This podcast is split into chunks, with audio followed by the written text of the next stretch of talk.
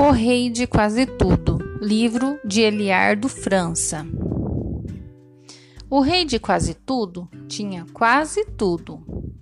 Tinha terras, exércitos e tinha muito ouro. Mas o rei não estava satisfeito com o quase tudo.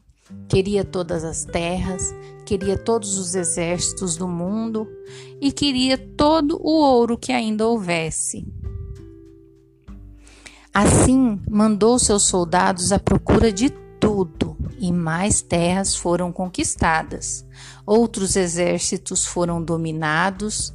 Nos seus cofres já não cabia tanto ouro. Mas o rei ainda não tinha tudo. Continuava o rei de quase tudo. Por isso ele quis mais. Quis as flores, os frutos e os pássaros, quis as estrelas e quis o sol. Flores, frutos e pássaros lhe foram trazidos, estrelas foram aprisionadas e o sol perdeu a liberdade.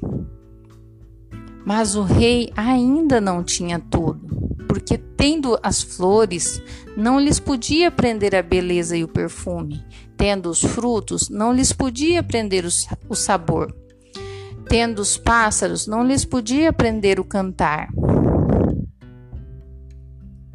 Tendo as estrelas, não lhes podia prender o brilho. E tendo o sol, não lhes podia prender a luz.